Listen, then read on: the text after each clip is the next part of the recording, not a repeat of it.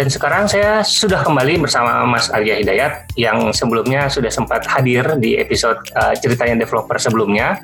Dan sekarang kita berkesempatan ngobrol-ngobrol lagi dengan Mas Arya. Halo Mas, gimana kabarnya Mas? Baik, baik. Gimana Mas Riza di Jakarta? Di Jakarta masih corona Mas, masih sama uh, PSBB. Kalau di California PSBB juga Mas? Sama, sama. Sama ya? Mana kan ada corona. Ya, kita harus okay. waspada dan hati-hati. Ya, mudah-mudahan eh, kita sehat-sehat terus ya. Oke, okay, uh, eh, sekarang kita akan cerita sedikit di luar apa yang biasa diceritakan di cerita yang developer. Ini saya mau ngulik-ngulik lagi uh, tentang background pendidikannya Mas Arya. Boleh diceritakan nggak Mas secara singkat? Saya dulu kuliah S1 di ITB, kemudian hmm. lanjut ke S2, terus dapat kesempatan uh, program sandwich dengan uh, TU Munich Okay. Akhirnya sempat ke Jerman dan itu hmm. berlanjut dengan berkenalan dengan beberapa profesor dan mendapatkan kesempatan terus untuk lanjut S3 di Jerman. Oke, okay. itu jurusan apa mas? Dari S1 S2-nya Electrical Engineering kalau salah ya? S1 Teknik Fisika, Teknik S2-nya Instrumentasi Kontrol, S3-nya itu masuknya di Fakultas uh, Teknik Elektro Matematik sama Informatik. Hmm. Waktu di uh, S3 itu ngeriset tentang apa mas? Waktu ke S3 saya risetnya uh, tentang teknologi komunikasi, tapi lapis uh mhm. -huh. yang paling bawah yaitu lapis fisik alias mengutak-atik uh, serat optik. Oh. Jadi nggak ada hubungannya sama perangkat lunak, total gak perangkat ada. keras. Hmm, nggak ada hubungannya sama perangkat lunak. Terus gimana caranya meloncat dari ya bisa dibilang kan kayak hardware kan, serat optik terus tiba-tiba jadi ke software gitu. Uh, nggak sengaja karena dulu memang saya sukanya dari kecil tuh main-main hardware. Hmm. Tapi karena hardware itu perlu diprogram, akhirnya perlu belajar software di situ. Okay. mulai terpengaruh dan terpesona dengan dunia software. Hmm. Khususnya ketika S3 di Jerman. Di Jerman kan banyak um, open source, banyak perkembangan hmm. open source ter termasuk KDE yang lahir di Jerman. Okay. Gara-gara kuliah di Jerman itu waktu senggang saya digunakan untuk main-main dengan teman-teman yang yang dalam arti positif ya akhirnya menjebloskan saya ke komunitas KDE dan ikut aktif akhirnya berkenalan lah dengan uh, masyarakat open source, terutama KDE, yang berimbas dengan pekerjaan pertama saya di Nokia itu justru karena direkrut oleh teman-teman ya, sesama penggiat open source yang sudah bekerja di sana. Akhirnya mereka bilang ya udah ngerjain ini aja. Ya, akhirnya hmm. saya me, uh, meninggalkan karir akademik dan hmm. muncullah ke Skandinavia untuk selama setahun bekerja di Nokia. Bekerja di, di Nokia itu Nokia kan Symbian kan? Itu ada hubungannya sama KDE juga atau gimana? Um, ada dan enggaknya. Ada beberapa framework yang memang diporting ke mm -hmm. Symbian. Oke. Okay. Dulu trennya kan framework yang bagus di desktop dipindahin ke mobile karena mobile waktu itu masih payah banget. Ingat ini zaman sebelum Android sama iOS kan. Yes. Teknologinya masih primitif. Akhirnya mari kita pindahin uh, framework library di desktop ke mobile. Oh. Walaupun di Nokia waktu itu saya terpesona sama Android karena ketika bekerja di Nokia sempat beberapa ke beberapa konferensi kalau jadi pembicara. Dari situ dapat kesempatan ke Amerika Serikat untuk pertama kalinya. Mm-hmm. dan pas saya ke Amerika Serikat itu Google barusan meluncurkan ponsel Android pertama di dunia di Mobile G1 oh, langsung kita beli langsung kita pelajari langsung langsung shock juga karena wah ternyata Symbian ini payah banget ya. Udah primitif banget walaupun dipoles sana sini kayaknya udah nggak ada harapan akhirnya hmm. setelah merenung dan bertapa, saya memutuskan untuk cabut dari Symbian okay. masuk ke eh, pindah ke San Diego kerja di Qualcomm untuk mengembangkan Android untuk WebKit. Oh, oke. Okay. Melarikan diri dari Melarikan diri. Dan ternyata benar setelah dua tahun kemudian kan Nokia ya, tumbang kan. Nokia tumbang. Oke. Okay. Nah, dan Android terus berjaya sampai sekarang. Hmm. Ini loncatan dari Eropa dari Nokia terus ke San Diego itu gimana mas bisa bisa sejauh itu loncatnya gitu? Ya lumayan juga karena saya sudah waktu itu tinggal di Eropa sudah sangat lama di Jerman hmm. plus di Norwegia. Yeah. Akhirnya harus adaptasi lagi dengan apa sih dunia Amerika seperti gimana cara kerja dan seterusnya. Tapi alhamdulillah lancar dan uh, sangat mendukung karena ternyata kalau untuk perkembangan teknologi perangkat lunak yang paling maju ya tetap di Amerika kan, ya, terutama di Silicon Valley. Hmm. Di San Diego pun saya cuma sebentar, loncatan aja habis itu setelah ngurusin banyak webkit, dunia uh, web, dunia JavaScript, akhirnya uh, mendaratlah di startup Silicon Valley pertama di Sencha, kira-kira. Sencha. Hmm. Nah, di Sencha ini ngerjain apa? Banyak hal yang saya kerjakan, uh, tapi waktu itu Sencha terkenal sebagai framework untuk aplikasi web. Ini yeah. zaman sebelum ada Angular atau React hmm. atau Vue. Yeah. Uh, semua teknologi yang sekarang dikembangkan kayak data store, kemudian data binding. Itu udah ada semua ya? Sudah ada semua, komponen itu sebenarnya sudah ada semua, cuma yeah. bungkusnya aja beda. yeah, nah, tantang, yeah. Tantangannya zaman dulu kan lebih ke bagaimana caranya supaya jalan di berbagai macam browser yang berbeda. Dulu browser hmm. beda sama sekali kan antara yeah. Internet Explorer sama Safari itu bumi dan langit. Kalau hmm. sekarang ya hampir-hampir mirip semua. Hampir Makanya mirip. tantangannya beda. Iya. Apalagi sekarang hmm. IE juga udah uh, mengadopsi Chromium uh, engine ya. Oh, yeah. Jadi udah lebih seragam gitu ya. Zaman dulu kelebihan framework seperti EXTJS adalah kita cukup menulis komponennya satu dan dijamin akan jalan di berbagai macam browser. Ini XJS. Ada juga saya waktu dulu bikin yang namanya uh, Ion. Itu seperti Electron sekarang. Uh, hmm. Zaman dulu kita sudah ambil Chrome Engine, kemudian kita bikin aplikasi jalan di desktop. Oh wow. Jadi sudah banyak teknologi yang sudah dikembangkan 9-10 tahun yang lalu yang akhirnya sekarang ngetren lagi. Hmm. Ini seperti lagu yang dinyanyikan ulang kan, di cover lagi. Gitu. iya, jadi apa ya. recycle ya. Betul. Yang anak 90-an, wah ini kan kita udah tahu dulu. ya, ya, ya. Oke, tapi uh, ada cerita yang cukup menarik karena uh, apa uh, Mas Arya di Sencha ini lumayan lama ya, sekitar empat tahunan ya kalau nggak salah ya. Dan Betul. Uh, dan akhirnya berhasil exit juga kan dari Sencha kan. Apa sih yang namanya exit itu?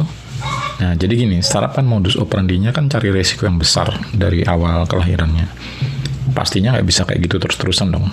Nah, yang dimaksud dengan exit adalah berakhirnya modus operasi tersebut. Hmm. Caranya gimana ya? Ya macam-macam. Yang paling sering misalnya IPO atau initial public offering alias go public alias terjun ke bursa saham. Jadi startup tersebut jadi perusahaan terbuka. Ini yang terjadi dulu di Google, VMware, Facebook, Twitter, Zoom dan lain sebagainya. Alternatif lain adalah ya dijual ke perusahaan lain, jadi nggak go public. Kita masih ingat misalnya exitnya WhatsApp, Instagram di, dengan dibeli Facebook, ya. kemudian Red Hat dibeli IBM, GitHub dibeli Microsoft dan masih banyak lagi. Nah untuk kasus saya sendiri, baik ketika masih di maupun Shape, kategori exitnya yang ini, artinya dua startup tersebut dibeli oleh perusahaan yang lebih besar dan exit. Oke, jadi di sini istilah exit itu bukannya Mas Arya yang exit atau keluar dari perusahaan atau resign gitu ya, tapi lebih ke perusahaannya dibeli oleh perusahaan yang lebih besar, diakuisisi gitu ya. Oke, Mas Arya, silakan lanjut ceritanya. Ya, Sencha dibeli dengan oleh perusahaan yang namanya Aidera. Aidera ini juga uniknya adalah perusahaan payung dari Embarcadero. Embarcadero ini dulu namanya Borland. Kalau ada yang pernah tahu Turbo Pascal, Turbo C, C++, Delphi, Delphi itu kan ya. dibikin oleh Borland, hmm. berganti nama jadi uh, Embarcadero. Jadi oh, lucu juga. Okay. Jadi ada ada sejarah lain yang menarik bahwa kita akhirnya satu family, satu keluarga besar dengan uh, tools legendaris seperti Delphi dan C++ Builder dan Turbo Pascal. Oke. Okay. Oke. Okay. Nah, uh, setelah dari Sencha setelah exit, terus kemudian uh, Mas Arya uh, lanjut ke Shape Security kan? Boleh diceritakan, Mas?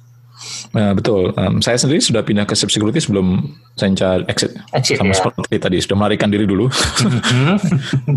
um, exposure ke Shape Security sendiri karena saya dikontak oleh salah satu co-foundernya.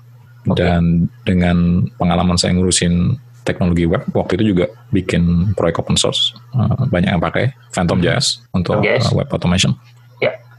Akhirnya dikontak oleh co-foundernya untuk, eh mau bantuin nggak? Hmm. Karena saya itu waktu itu udah bosen, ya udah ambil aja tawarannya. Uh, toh akan berkutat seputar teknologi JavaScript, web, dan sekalian belajar baru ya topik tentang security. Dan akhirnya ya bergabung ke Shape Security. Uh, ternyata saya disuruh membesarkan tim engineeringnya jadi jadi VP of Engineering. Akhirnya dalam setahun saya berhasil melipat gandakan, oh malah tiga kali ya, bukan cuma dua kali. Mm-hmm. Bikin tim besar di sana, 50 engineer. Yeah. Dan dalam waktu kurang dari dua tahun kita sudah meluncurkan produk. Kemudian tiga tahun uh, penjualannya naik pesat. Ya akhirnya uh, dalam empat tahun saya di sana sudah sudah sangat bernilai seperti unicorn ya dan baru-baru ini beberapa bulan lalu sudah dibeli oleh F5 Networks. Hmm, oke. Okay. Exit juga. Exit juga. Jadi uh, nggak cuman kayak apa ya uh, tek, um, e-commerce gitu ya, logistik gitu ya, tapi juga perusahaan security juga bisa jadi unicorn ya kalau di US ya. Betul, justru peluangnya sangat besar. Nah, hmm. Ini kan um, namanya startup kan secara umum bisa digolongkan dua haluan ya antara yang yang dijual ke konsumer langsung di, hmm. di Indonesia itu istilahnya B2C atau yang dijual ke enterprise atau di Indonesia itu istilahnya B2B. Hmm. Ini pada prinsipnya yang beli siapa gitu Kalau yang beli itu perorangan ya tadi konsumer kan. Kalau yang beli itu CTO atau CIO-nya atau VP-nya untuk satu kantor, nah ini berarti software enterprise. Security kan rata-rata yang besar itu software enterprise. Yeah. So, consumer security itu kan seperti antivirus, anti malware dan sebagainya. Tapi itu sudah jarang banget kan. Hmm. Oh, oke. Okay. Jadi ini uh, si Safe Security-nya sendiri memang menyasar uh, eh, B2B-nya ya. Betul. Ya. Karena modelnya sendiri subscription dan dan uh, seperti SaaS, seperti SaaS hmm. seperti Google Mail atau G Suite. Yeah. Artinya customernya bayar subscription dan tiap uh, tahun mereka harus diperbaharui dan nilai subscriptionnya tuh volumenya besar. Be beda jualannya, jualannya tuh grosir bukan yang eceran. Iya iya iya. Oke. Nah uh, boleh di share nggak mas uh, apa pembelajaran-pembelajaran yang didapat selama menjalankan apa uh, membesarkan tim di uh, Security? Lumayan banyak yang bikin terkejut karena saya pikir waktu itu wah saya sudah terjun ke startup pertama di Silicon Valley saja kan mestinya yeah. ini agak-agak gampang oh, ternyata hmm. beda sekali haluannya karena produknya berbeda hmm. jadi langkah pertama yang dipelajari itu adalah mendongkrak dan memoles kualitas kita dari hal-hal yang sifatnya teknis belajar teknologi baru security network dan sebagainya ataupun yang kalau zaman sekarang biasanya disebut sebagai soft skill kan soft skill membesarkan organisasi, bagaimana kalau engineer cuma 10, 20, 30, 40, 50 itu ternyata ilmu manajemennya beda. Terus uh, ini apa? Uh, mengurus ekspektasi ke level eksekutif, ke level middle manager dan ke level bawah itu juga berbeda kan culture dan sebagainya. Yang hal-hal yang sangat kentara sekali manakala satu organisasi tumbuh berkembang besar. Ini ini rasanya pelajaran yang sangat berharga ya. Terlepas hmm. apakah hasilnya itu bagus apa enggak atau berhasil apa gagal, ini sesuatu proses yang harus dilewati kalau mau uh, merasakan indahnya nuansa startup yang menjadi unicorn. Hmm. Ini, ini ini rasanya pelajaran paling berharga. Yang lain itu adalah ini memanfaatkan kelincahan startup karena definisi startup itu kan suksesnya belum tentu, resikonya ya. besar. Iya, kerjanya banyak. kerjanya payah gitu kan. Kalau dipikir-pikir siapa yang mau ngerjain kayak gitu? Betul. Tapi justru di sini di sinilah jadi ke, ke kesukaan orang yang bekerja di startup karena yang pertama kompetitor pasti kecil kan. Iya. Ya, kalau orang yang sudah gaji besar, kerja santai, bisa rebahan kerjanya, ya ngapain dia gabung startup kan? Nah, artinya kesempatan orang itu ber, ber, apa, berkompetisi dengan kita nggak ada Hmm. Mereka udah nyaman, pasti mereka nggak akan mau berpayah-payah. Ini satu. Tapi di sisi lain itu menciptakan tantangan kan. Gimana kita mencari orang yang ya. direkrut? Nah itu. Ya startup, startup punya masalah gitu. Bagaimana cara kita mengambil orang dari Facebook, Google, Twitter dan sebagainya. Dan hmm. saya berhasil mendapatkan semua orang itu. Oh wow. Mengambil orang dari Mozilla, Twitter, Facebook, eh, Google dan sebagainya. Gimana caranya mas? Ada dua. Yang pertama adalah cari yang tidak bahagia di perusahaan besar itu karena pasti banyak banyak engineer yang nggak cocok dengan cara kerja perusahaan besar. Hmm. Perusahaan besar kan di, di optimasinya kan untuk memoles produknya kan bukan untuk membuat sesuatu yang baru atau yes. uh, menemukan terobosan baru. Kita lihat aja begitu Zoom naik daun tiba-tiba Facebook, Google semua kalang kabut kan mau meniru Zoom kan. Waktu kemarin ngapain aja gitu loh. Karena mereka tadi dalam zona nyaman. Zona nyaman dan ini sudah terjadi banyak uh, contohnya. Uh, hmm. um, di Innovators Dilemma kan satu buku yang membahas ten khusus tentang itu. Yeah. Ini satu. Caranya cari orang-orang yang sudah di dalam tapi nggak bahagia dengan lingkungannya. Yang kedua adalah ya cari orang-orang yang belum dikontak oleh rekruternya Facebook, Google, Twitter, Apple, belum tersentuh gitu. Oke. Okay. Ini bisa dicari dengan misalnya datang ke meetup atau ngobrol dengan komunitas. Ini makanya pentingnya aktif di komunitas seperti itu. Hmm. Uh, saya sering sekali tuh datang ke satu meetup, kita jadi sponsor, kita bisa uh, istilahnya pitch ya, yeah. perusahaan kita ini ini ini kita lagi uh, mau rekrut ini oh, dapat biasanya satu dua engineer yang akan okay. melamar apakah terimanya itu urusan belakangan ya tapi dari itu kan leads kan iya betul makanya kalau ada startup yang bilang kesulitan cari orang karena nggak bisa bersaing dengan perusahaan besar ya sudah sewajarnya perusahaan kecil itu tidak bersaing dengan perusahaan besar kan kalau yang ditawarkan adalah gaji hidup enak dan lain sebagainya yang perusahaan besar itu udah ada ya pasti kalah lah semua startup secara definisi kan sudah nggak mungkin gitu. Betul, nah ini betul, betul, yang harus dicari itu jurus-jurus penongkrak. Ada lagi misalnya pakai teknologi yang ya, mutakhir tapi ya mutakhir tapi belum belum itu belum ngetop. Jadi orang hmm. semua mau belajar, semua orang mau uh, pakai kan. Ya. Kalau di Google mengerjain Google Mail ya harus pakai Java. Nggak mungkin boleh pakai React. Nggak, nggak, nggak bisa terjadi kan. Nah, kita dulu pakai berbagai macam teknologi seperti Prometheus sebelum ngetop, hmm. kemudian Docker waktu masih belum stabil kita udah pakai. Bukan hmm. karena mau gaya-gayaan ya, tapi karena uh, tadi kan sebagai penongkrang. Yeah. Kita mau curi start, jadi kita harus pakai uh, kira-kira agak-agak uh, gambling dikit nih. Ini kayaknya teknologi ini cocok nih nanti bakal ngetop dan bakal bagus. Sudah kita ambil, kita pakai itu, kita curi start. Oh akhirnya bener. Hmm. Iya iya iya. Saya juga pernah baca dari apa artikelnya Joel Spolsky itu yang tentang Python paradox ya. Jadi sebuah perusahaan atau uh, entity bisa uh, apa memilih teknologi yang jarang dipakai sama uh, perusahaan teknologi lain. Tujuannya buat menarik talent-talent yang tertarik sama teknologi itu ya. Kurang lebih kayak gitu Betul. gitu ya. Terus apa lagi mas? Ada yang uh, bisa di-share lagi nggak pembelajaran uh, dari Sencha ini? Eh, Sencha pembelajaran dari Safe Security? Uh, dari dua-duanya ada satu yang sangat umum temanya bahwa ternyata pemahaman proses itu penting. Hmm. Sebagai developer yang belajar sendiri atau ngoprek sendiri, kemudian bikin aplikasi sendiri, biasanya kita nggak paham kalau ya begitu ada 3, 4, 10, 50 orang yang ngerjain ya proses itu penting karena nggak nggak mungkin semuanya terjun langsung. Oke. Okay. Baik maupun perusahaan teknologi yang komersil ataupun open source tetap aja Linux kan punya proses untuk ngurusin kernel Linux. Yeah. Gak semuanya main loncat commit semuanya aja kan berabe. Hmm. Ini yang biasanya faktor pengalaman karena bukunya masih jarang dan kalaupun ada itu kurang menarik. Hmm. nggak nggak seru menonton YouTube yang kontroversial kan kalau membaca buku-buku tentang proses. Tapi ternyata banyak dari misalnya pemahaman penting soal pedoman SDLC kan, atau Software hmm. Development Life Cycle. Semua organisasi punya masalah itu karena ada 20 20 developer kumpul terus wah ini gimana nih cara kita bikin branching, cara bikin pull request, cara yeah. bikin code review, semua biasanya membawa persepsinya masing-masing yang bisa jadi bentrok. Kan. Yeah. Padahal harus diurus, uh, didefinisikan, kemudian ya diterapkan secara global. Nah, skala juga penting. Ya kan ada bedanya antara masak di rumah sendiri untuk satu keluarga terus nggak berarti kita tiba-tiba bisa buka catering kan karena keahlian untuk masak satu keluarga itu beda dengan keahlian untuk masak 5000 tamu di yes. kondangan. Kalau fatal gagal masak di rumah ya tinggal go food atau grab food aja kan kalau gagal bikin catering 500 5000 orang ya iya. bubar bisnisnya. Bubar, betul. Skala ini penting. Uh, ada lagi macam-macam ya standar capability maturity model CMM hmm. untuk menentukan kedewasaan proses kita itu seperti apa. Ada kriterianya. Ada juga software quality um, atribut. Ada standar ISO-nya malah. Kemudian karena security ada juga namanya threat modeling atau pemodelan ancaman.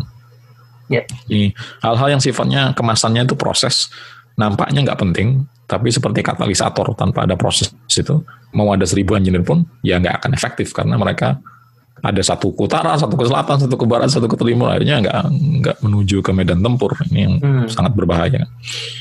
Oke. Okay. Nah, yang menarik juga uh, yang saya lihat Mas Arya ini kan dari awal dari background pendidikan juga uh, kemudian dari Nokia dan seterusnya itu kan uh, berkiprah di teknik kan engineer gitu kan. Terus kok tiba-tiba begitu di Qualcomm atau di Sencha itu uh, jadi engineering director itu belajar kan apalagi VP kan VP of engineering itu kan agak sedikit berbeda role-nya dengan bukan sedikit berbeda berbeda juga dengan uh, eh, CTO kan. Dan uh, VP Engineering ini kan banyak bahas tentang uh, proses, tentang people gitu. Mas Arya tuh belajar manage, manajerial yang apa manajerial side dari ininya ya dari mana sih sebenarnya? Yang pertama sebenarnya ini karena faktor terpaksa tadi. Hmm. karena tiba-tiba nggak ada yang ngurusin, waduh satu orang harus ngurusin. Akhirnya harus ada yang jadi sukarelawan atau nanti ada yang ditunjuk kan. Yes. Itu langkah pertama biasanya seperti itu karena terpaksa. Yeah. Tapi lama-lama ya ilmu untuk mengurus orang atau mengurus sistem, mengurus organisasi itu sangat berbeda dengan ilmu teknik. Jadi Betul. sesuatu yang harus dipelajari ya. Yeah. Udah biasa menerbangin pesawat tempur nggak bisa tiba-tiba terus jadi pilotnya Garuda gitu. Itu kan sesuatu yang berbeda perlu perlu pembelajaran lagi. Betul. Makanya memang harus secara aktif dan proaktif untuk berburu berburu hal seperti itu. Macam-macam caranya. Yang pertama pengalaman. Pengalaman ini bagus tapi biasanya akan sangat lambat dan kita cenderung mengurangi pengalaman yang salah-salah juga. Langkah bagus yang lain itu adalah cari mentor. Cari mentor. Nah, artinya kita mau pengen seperti siapa sih? Kemudian bisa nggak kita dapetin orang yang mirip-mirip seperti itu? Kemudian kita pelajari ilmunya, baik dari secara langsung ketemu orangnya atau ada ada bukunya, ada videonya, ada tutorialnya, ada komunitasnya. Komunitas juga penting karena uh, dan sekarang sudah mulai bermunculan ya banyak komunitas untuk membantu uh, memahami keahlian yang sifatnya ortogonal dengan ilmu teknis. Dan ini bukan nggak harus cuma jadi manajer, tapi apa pun yang nggak ada hubungannya sama kalian teknis itu kan uh, harus dipoles juga. Yes. Waktu saya di sini dulu, yang paling seru itu adalah ketika ada komunitas uh, engineering leadership yang kita kumpul tiap bulan okay. atau tiap uh, dua minggu sekali dan sengaja pemilihannya tuh harus sama. Um, contohnya waktu saya di Shape Security kan tim saya 50 engineer kan ya nggak mungkin uh, saya belajar dari VP di Google atau di Twitter yang timnya 5.000 engineer karena ya sia-sia aja produknya berbeda, skalanya berbeda dan bidangnya berbeda. Jadi memang harus rajin ngobrol, tukar pikiran, uh, diskusi uh, dengan yang kedudukannya sama, bisnisnya arahnya sama dan besarnya sama. Sayangnya jabatan atau title di software itu kan ngawur kan kalau ada ada ada ada VP di Google tuh bisa punya 5000 timnya bisa 5000 kan. Yeah. CTO di startup timnya bisa dua gitu. Nah, belum tentu dua orang ini bisa saling belajar atau saling uh, bertukar pikiran karena yeah. ukurannya beda gitu. Di, hmm. Patokannya tuh bukan titelnya benar-benar oh timnya ngerjain apa sih? Misalnya kayak saya kan waktu dulu. Ya yang bikin produk untuk konsumer itu kurang berguna buat saya karena saya perlu pemahaman, pengalaman, dan hal-hal yang dipelajari oleh yang bikin produk enterprise. Jadi hmm. Saya carinya enterprise. Ukurannya juga gitu. Yang CTO yang timnya tiga orang ya nggak akan terlalu berguna buat saya dan sebaliknya saya juga nggak terlalu berguna buat dia. Tapi kalau yang 20, 30, 100 nah itu lebih cocok. Skalanya kurang lebih sama. Oke. Okay. Ya, ya sama kayak tadi lah. Kalau mau tukar tips untuk masak di rumah, ya kita kan nggak bisa dapat tipsnya dari tukang catering kan. Pasti kelasnya sudah berbeda. Hmm. nah, uh, setelah exit dari Safe Security ini, Mas Arya kegiatannya, aktivitasnya apa lagi sih Mas? Boleh share gak? Sekarang ingin mengembangkan, memajukan dan mendongkrak teknologi di Indonesia dengan mm -hmm. berbagai macam cara. Salah satunya yang kita buat bersama-sama di Deep Tech. Deep Tech, ya. Untuk menyam, menyamakan akses talenta digital. Uh, cara lain adalah untuk mulai merintis organisasi di Indonesia mm-hmm. yang fokusnya dua tadi ya ke enterprise sehingga nggak melulu ke konsumer. Ya. Dan ada muatan atau basis open source yang sangat kental. Hmm. Yang kedua ini sangat penting karena kalau kita lihat sekarang semua perusahaan yang sukses dan meraih unicorn itu uh, mudah dilihat bagaimana uh, basis open source-nya tinggi. Ya.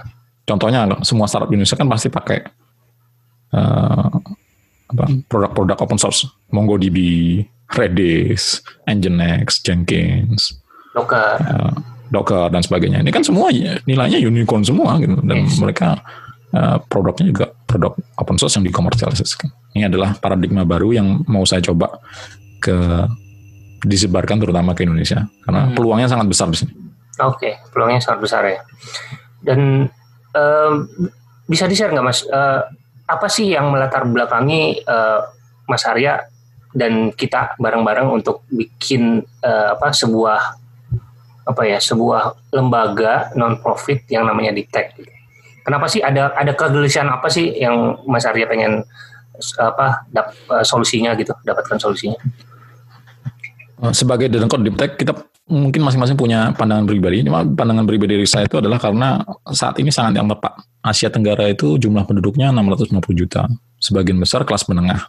Walaupun sekarang ada pandemi corona, ya. nanti kalau sudah kembali bangkit, ini adalah sesuatu kekuatan ekonomi yang tidak mudah diremehkan oleh dunia ya. Sebagai contoh, jumlah penduduk Amerika kan 200-an juta. Jadi waktu saya bikin produk di Shape Security itu dipakai hampir 100 juta orang. Tapi kalau teknologi yang sama saya kembangkan di Asia Tenggara itu bisa lebih banyak lagi yang pakai. Jadi okay. skala itu jangan diremehkan. Hmm. Terus dengan euforia startup dan unicorn di Indonesia, investasi kan bukan masalah lagi. Banyak yang mengucurkan banyak dana, eh, walaupun sekarang zaman corona pun, sehingga startup di Indonesia bisa berkembang karena investasinya sudah bukan sesuatu yang eh, berbelit-belit lagi.